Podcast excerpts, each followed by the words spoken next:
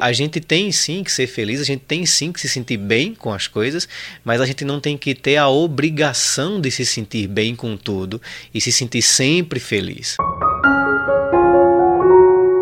Todos os outros sentimentos, tristeza, angústia, raiva, é, fazem parte da tua constituição como ser humano. Vibrações Podcast. Olá, estamos no ar com o nosso Vibrações Podcast. Eu sou Jailma Barbosa, todos bem-vindos. Vocês já sabem que aqui é o nosso momento de conversarmos sobre diversos temas que nos rodeiam, né? Fazem parte do nosso dia a dia. E hoje vamos falar sobre felicidade. E aí, você lembrou da música do Fábio Júnior? Felicidade.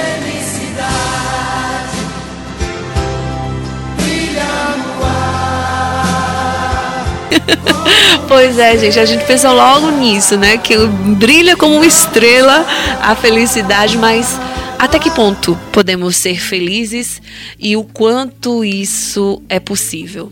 Vamos entender esse assunto agora? Estou aqui com o Fábio Matos, que é psicólogo clínico. Bem-vindo. Obrigado, Jaima. Fábio, vamos falar aí sobre felicidade, né? É uma vamos. constante. Hoje está todo mundo em busca disso. Sim, acredito que as pessoas elas sempre buscaram na verdade só que hoje é, existe uma exigência um pouco maior que chega até a ser uma obrigação né? se você não for feliz então você não se enquadra ninguém tem mais direito de não. ser o, o, tímido, né? O não, retraído, não. tem que estar sempre muito social. Exatamente, né? É, a gente teve nos últimos, acho que talvez nos últimos anos, uma ascensão de termos como alta performance e, e você sempre ser o melhor, sempre ser o que está em destaque, e isso acaba prejudicando aquilo que é mais natural do ser humano, que é o processo de subjetividade dele. Então a gente está quase que tentando se tornar uma máquina né? Quase que tentando ser robô, porque a gente não pode mais sentir as coisas. Né? E isso é um problema grave. É um problema recorrente, as pessoas é, te procuram, por exemplo, no consultório para falar que não estão conseguindo se sentir felizes ou acham que estão estranhas porque tá todo mundo aí rindo, se divertindo, com vontade de sair. Olha, é, não não tão objetivamente assim, tipo, eu não me sinto feliz. Mas eu vou te dar um dado é, de uma pesquisa que eu realizei é, muito recentemente. É, procurei saber, dentre as pessoas do, do círculo social que eu tenho, quem são as pessoas que ou já fizeram ou têm interesse em fazer psicoterapia em algum momento da vida. E aí quase todo mundo falou que ou já fez ou tem muito interesse em fazer. Então veja que há uma disponibilidade muito grande das pessoas em procurar esse processo de autoconhecimento e de evolução pessoal. Em contrapartida, quando eu faço um, a pergunta, uma pergunta que é um, vai num sentido um pouco inverso, de tipo, e aí, quem é que se sente é, ansioso? Quem é que tem se, se vê como uma pessoa que tem algum problema de saúde mental, alguma coisa do tipo? Então, quase 90% das pessoas se acusam como sendo alguém que porta algum tipo de, de ou de transtorno ou de alguma patologia voltada à sua saúde, voltada à questão da, da sua mentalidade, da sua psique. Então, são dados que são um pouco estranhos um para o outro, porque enquanto há uma disponibilidade muito grande em se autoconhecer e evoluir, há também uma percepção de que, você, de que as pessoas estão de fato adoecidas. Então, é, a, a, grande pergunta é por que, que a, as pessoas estão tão adoecidas? A gente vê. É, eu fui a Recife, a, acredito que no mês passado, para participar de uma formação que falava sobre vínculos afetivos familiares. E aí é, foi apresentado um dado por um professor, pelo professor doutor que estava, eu não vou me lembrar o nome dele agora, mas enfim, ele apresentou um dado de que as pessoas estão cada vez mais buscando se relacionar uma com as outras e cada vez mais buscando compreender o que é saúde mental, o que, é que são esses vínculos e a qualidade desses vínculos. Mas em contrapartida, a gente tem um número que cresceu no, nos últimos cinco anos em 25% o índice de jovens entre 16 e 18, e 18 anos que cometem suicídio. Então, como é que a gente procura mais se vincular e ao mesmo tempo adoece mais? Né? Então, é, é, é o, o, meu olhar sobre esse, esses dados, essas pessoas e o que eu vejo dentro de consultório é exatamente esse esse paradoxo que existe entre a felicidade como uma coisa natural e a felicidade como algo obrigatório. A gente não tem mais espaço para se entristecer. Tanto é que hoje, eu não sei se você já teve a oportunidade de, de conversar com alguém, as pessoas não ficam mais tristes.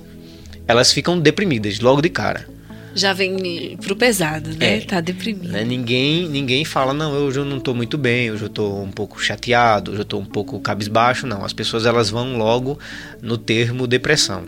Porque também tem aquele fator que se você já levanta e vai ter relações com as pessoas, Sim. seja de, de trabalho ou de outras funções inúmeras na vida, a função de ser mãe, a função né, de ser esposa, o mundo nos ensina a meio que ser um personagem, né? Uhum. Tem que estar tá bem para ali porque você tem que manter o casamento, você tem que mostrar que está bem ali porque você tem que ser uma boa mãe e você tem que estar tá bem ali porque você tem que ser um bom profissional. Talvez seja pela própria cobrança, né, das sim, da sim. sociedade. Exato, a gente a gente é, a nossa sociedade ela, ela, tem uma exigência de padrões que você precisa atender, uhum. né? Então você deu exemplos muito, muito interessantes. É, você tem que ser a boa esposa. Né? Se a sua família, por acaso, tem algum problema, ou alguma desordem, ou ela não tem uma estrutura tão fortalecida, então a gente acaba assumindo que é uma falha nossa né? Então, tipo, eu falhei como membro dessa família e por isso a minha família se desestruturou. É, a gente pensa sempre que o desempenho que a gente tem no nosso trabalho, ele é responsabilidade toda e completa nossa. E aí por isso que eu estou falhando, por isso que eu não estou evoluindo, por isso que eu não recebi promoção. Só que são vários fatores. Né, que determinam o como que a tua vida vai seguir. Né? Você falou, você usou a palavra relações né? E é, dentro da perspectiva em que eu trabalho, relação é tudo? Tudo que você faz é como você se relaciona. Então é como você se relaciona com os seus medos, é como você se relaciona com as suas é, perspectivas de felicidade, é como você se relaciona com o seu emprego, com o seu cachorro, com o seu carro, com a sua casa. Tudo é uma relação. Então quando essa relação ela não, não é saudável, e aí vamos falar de relação saudável, né? Uhum. Se, quando a relação ela não é saudável, ela correndo o risco de ser redundante, ela tende a provocar em você algum tipo de, de mal-estar. Tem uma frase que, que eu gosto muito de utilizar, que ela é, ela é do Fritz Perls, que é o, o fundador da Gestalt Terapia, que é a abordagem com que eu trabalho no, no consultório, que ele diz que essas exigências de perfeição, elas limitam a capacidade do indivíduo de funcionar bem dentro de si próprio. Né? Vamos refletir um pouco pois agora é. em cima disso. é, um, é uma frase muito densa. É, é uma frase muito pesada, densa. gente. É. Porque se a gente for observar, de fato exi existem hoje inúmeras exigências de que você seja perfeito, né? E a palavra perfeição, ela é utilizada na, no nosso idioma para é, definir coisas que não têm defeito, né? Para apresentar, se você atribui que uma coisa ela é perfeita, então significa que ela não tem falhas, que ela não tem qualquer defeito. E quando você vai para o latim, a palavra perfeito ela vem do latim per effecto, que quer dizer finalizado, acabado. Então, se a gente for pensar por esse lado, ninguém é perfeito porque ninguém está acabado.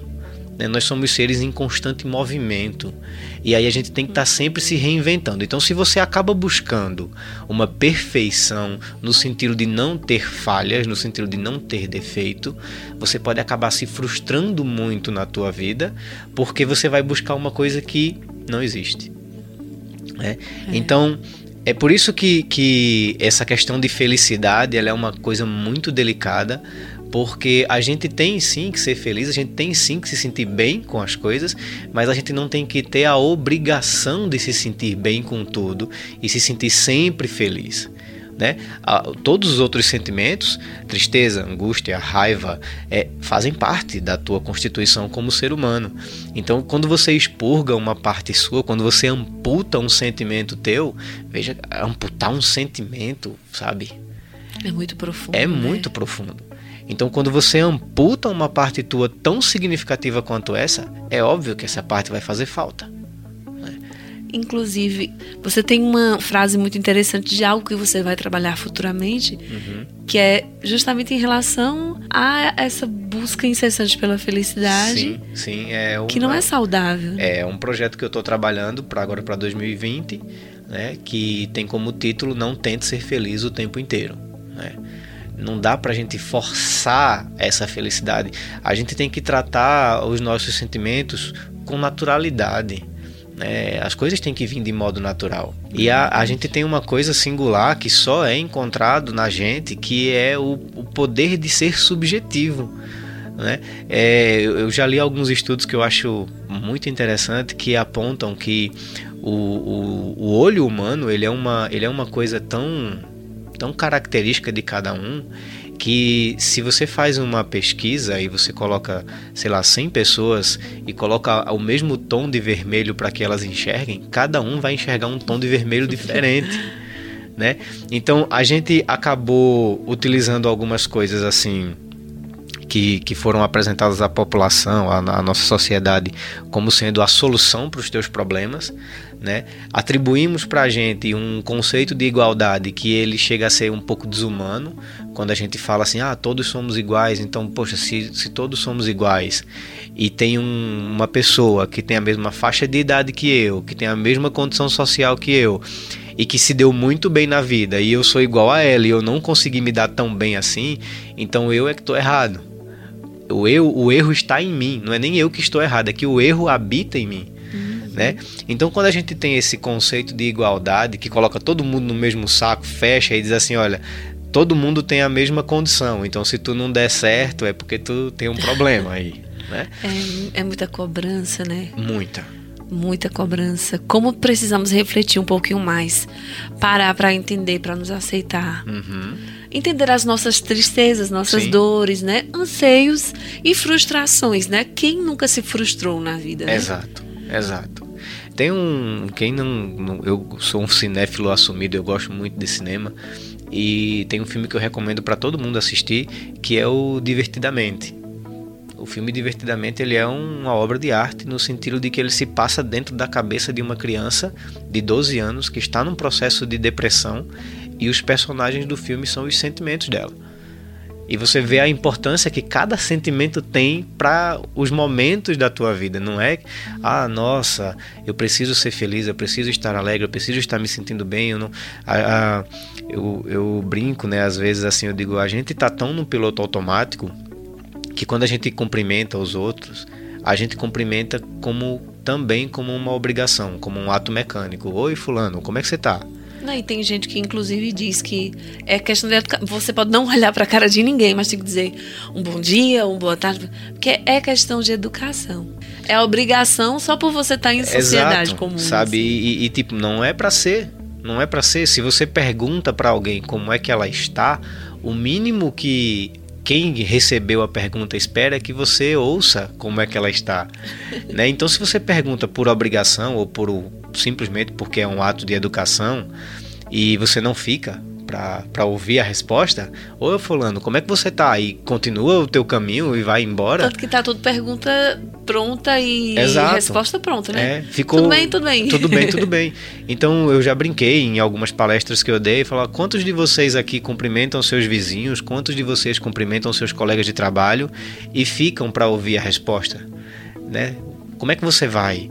E vocês ficam para ouvir. Se a pessoa disser que não tá bem, vocês vão ter tempo para parar e ouvir. Eu acredito até que se alguém responder que não tá bem, vai ser um espanto, né? Porque uhum. a gente uhum. não espera que o outro assuma a gente não espera que o outro olhe e diga, não, eu não tô legal, eu tô precisando conversar. Ai, né? Desculpa, e aí a gente, tempo. não, nossa. Foi só uma pergunta básica, né? Não era para você ter respondido assim, você era respondeu só você... errado. Exatamente. É tipo aquela, quando você tá aprendendo inglês, né? Tipo, é, a pergunta é essa e a resposta é essa, não Exato. fuja dessa resposta. Então, assim, o, o grande problema não é que ser feliz seja um problema ou tenha se tornado um problema.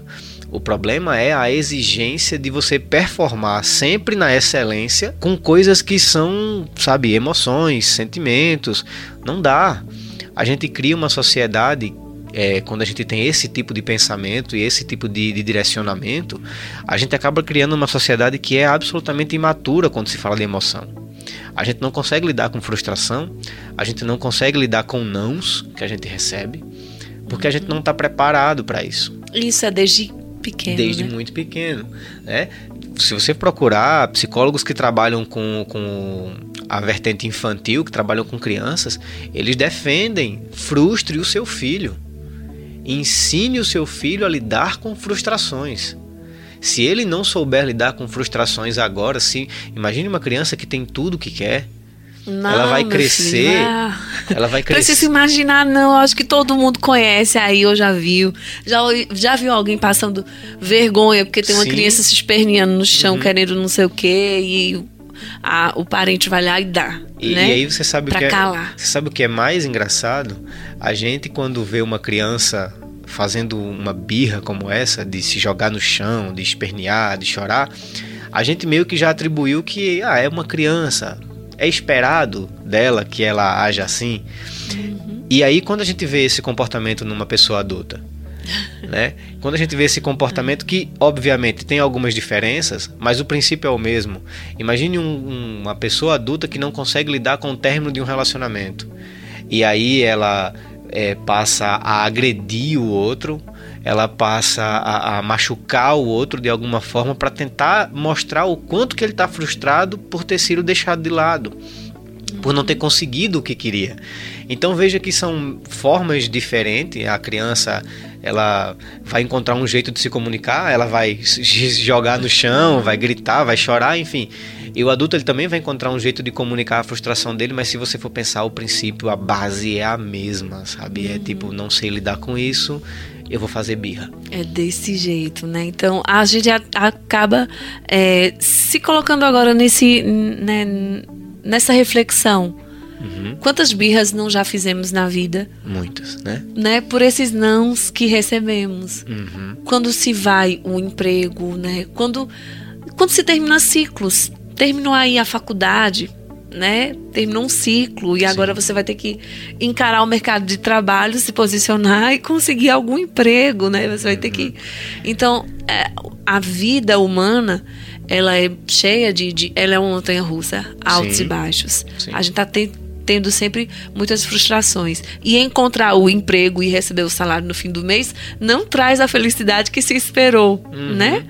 Exato. Casar, né, realizar o sonho do casamento, também não traz. Uhum. Porque todo tudo como você muito bem nos é, contou, Fábio, tudo é relação. Sim. Tudo é difícil, né? Sim, tudo. Sim. Precisamos ser muito maduros. E é, Exato, é exatamente. É, é, é, a gente pode encontrar é, exemplos dos mais variados possível, né? De como você aprender a, a amadurecer um pouco da tua ter uma maturidade emocional é, maior em literatura, em, em cinema, em livros, é, teatro. É, o, o, Alice no País das Maravilhas é sensacional para quem quer ter um pouco de, de direcionamento em relação a como que eu posso fazer para amadurecer. Né? Quando Alice encontra lá o personagem do gato e ela pergunta, olha, qual o caminho que eu devo seguir? E a pergunta que o gato faz é fenomenal quando ele diz: para onde que você quer ir? né? Aí ela fala: não, não sei para onde eu quero ir. Ele fala: então, para quem não sabe para onde quer ir, qualquer caminho qualquer serve. serve. É isso é. mesmo. Então a gente precisa saber. Ah, e, e, como que eu faço para saber para onde eu quero ir, né? Uhum. É, dentro da psicologia você faz uma pergunta, ao invés de você ter uma resposta, você ganha uma nova pergunta. Né? né? E aí, então, como faz? Como fazer para descobrir aonde eu quero ir? esse, essa, esse caminho, ele, você ah, muito sabiamente falou, a vida é uma montanha russa e ela é feita de ciclos. Então nós precisamos fechar, e aí eu vou usar um termo é, dentro da minha abordagem, a gente tem que fechar uma gestalt para abrir outra. Né? Quando a gente não fecha ciclos, quando a gente não encerra gestalts, a gente vai deixando tudo em aberto, tudo em aberto, e daqui a pouco a vida da gente virou um caos. E aí a única forma que você tem de descobrir qual direcionamento você vai ter para sua vida é vivendo. Vai vivendo, vai, vai lidando com as com tudo que acontece contigo, ao invés de simplesmente varrer para debaixo do tapete ou fazer birra ou não querer. Não, é, a tem gente... que encarar a vida, né? autorresponsabilidade, sabe? Autorresponsabilidade, Jailma. A gente é, muitas muito poucas pessoas elas conseguem lidar com o efeito daquilo que fazem. Ainda ontem, uhum. é, em consultório, eu tive um exemplo de, de uma cliente que falou o seguinte, que deu, deu essa, ela falou, ah, eu evito algumas coisas na minha vida para não ter que lidar com as consequências. Então veja que a gente às vezes está deixando de viver porque uhum. a gente tem uhum. medo do que vai acontecer. E esse medo é complicado. Acaba parando a gente, acaba, né, travando a gente. Em, então, em vez de ser o medo que nos que nos amadurece, né, é o medo que trava. É o medo. Né? É porque lembra de, de relação? A, as relações, elas por si só, elas têm uma natureza boa, vamos dizer assim. Mas quando você estabelece uma relação que a gente chama de relação de dependência, aí o bicho pega. Porque o que é a dependência? Eu vou citar Freud, apesar de não ser freudiano, mas o cara ter uma contribuição incrível né, para a psicologia, enfim. Freud diz que a, a, o limiar entre a sanidade e a loucura está enquanto você depende do seu sintoma.